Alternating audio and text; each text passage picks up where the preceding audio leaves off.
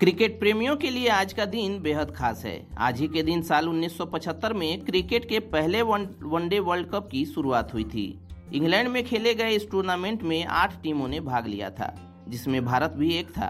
Cricket के इस पहले वर्ल्ड कप को क्लॉयब लॉयड की कप्तानी में वेस्ट इंडीज ने जीता था।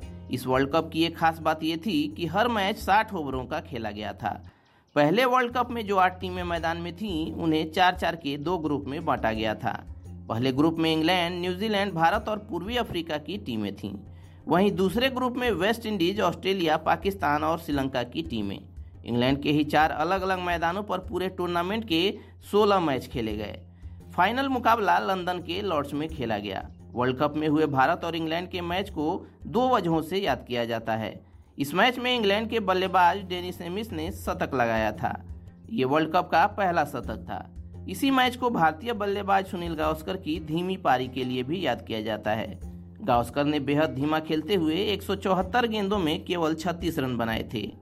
इस टूर्नामेंट में भारतीय टीम नॉकआउट से पहले ही बाहर हो गई थी। पहला सेमीफाइनल इंग्लैंड और ऑस्ट्रेलिया और दूसरा सेमीफाइनल न्यूजीलैंड और वेस्ट इंडीज के बीच खेला गया। वर्ल्ड कप के इतिहास में यह एकमात्र वर्ल्ड कप है जिसमें एशिया उपमहाद्वीप की कोई भी टीम सेमीफाइनल में नहीं पहुँची।